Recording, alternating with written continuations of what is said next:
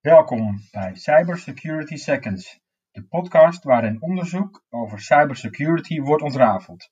Mijn naam is Teun Putter, IT-journalist. Als organisatie word je dagelijks overspoeld met resultaten van IT-onderzoeken, zeker als het gaat om cybersecurity. Vaak om je bang te maken en soms ook om je terecht te waarschuwen.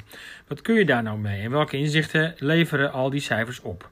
Klopt het allemaal wat die analisten zeggen en heb je er echt wat aan? In deze Cybersecurity Seconds podcast pakken we iedere aflevering een security onderzoek erbij en zoomen we in op één bepaald element dat op de een of andere manier in het oog springt. In deze aflevering van Cybersecurity Seconds behandelen we een bij het grote publiek ook wel bekend fenomeen phishing. Onderzoek van Verizon wijst uit dat bijna een kwart van alle datalekken wordt veroorzaakt door zo'n phishing aanval. Daar gaan we dan ook eens even goed naar kijken. Wat kun jij doen om de gevaren en risico's van phishing in te dammen? Om duidelijk te maken wat phishing precies is, halen we een van onze panelleden erbij.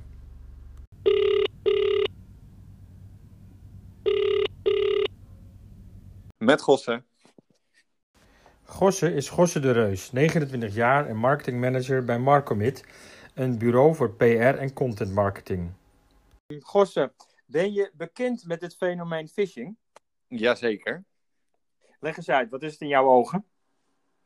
In mijn ogen betekent het dat ehm, cybercriminelen bepaalde manieren gebruiken om mensen hun eh, ja, iets afhandig te maken. Of dat nou gaat om data of om geld. Maar het gaat erom dat er iets gejat wordt. eh, en daarbij worden dan heel vaak slimme sociale trucjes ingezet. Zoals doen alsof je van een bank bent en eh, vragen naar gegevens waarmee mensen dan geld op kunnen nemen. Eh, maar de kern is dus dat er ja, gehengeld wordt naar jouw gegevens. Phishing is simpel en effectief en, daarom staat phishing de laatste jaren stevast in de top 3 van belangrijkste oorzaken van datalekken en security incidenten.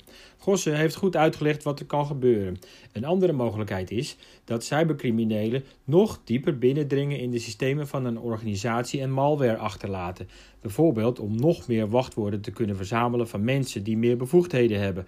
Of de cybercriminelen weten complete IT-systemen plat te leggen en vragen los geld om dit weer te kunnen ontsleutelen. Dit noemen we ransomware of gijzelsoftware. Kortom, de gevolgen van een geslaagde phishingactie kunnen enorm schadelijk zijn. Organisaties doen er dan ook goed aan om hun medewerkers te trainen om phishing-mail of WhatsAppjes te herkennen. Laten we Gossen er weer even bij halen om te zien wat je vervolgens moet doen. Hoe gaat het bij jullie in het bedrijf? Weet je wat je moet doen eh, wanneer je een phishing-actie vermoedt? Mm, ja, tenminste, ik weet niet of er officieel beleid voor is. Maar wat ik doe is dat ik het doorstuur naar de IT-afdeling. En eh, die kijken daar dan even naar. En dan eh, hoor ik of het wel of niet eh, legitiem is. De reactie van Gossen is uitstekend. Door het phishingmailtje te delen met IT kunnen aanvallen in de toekomst sneller herkend worden en kunnen we met z'n allen de, de succesvolle business case van phishing een gevoelige klap toebrengen.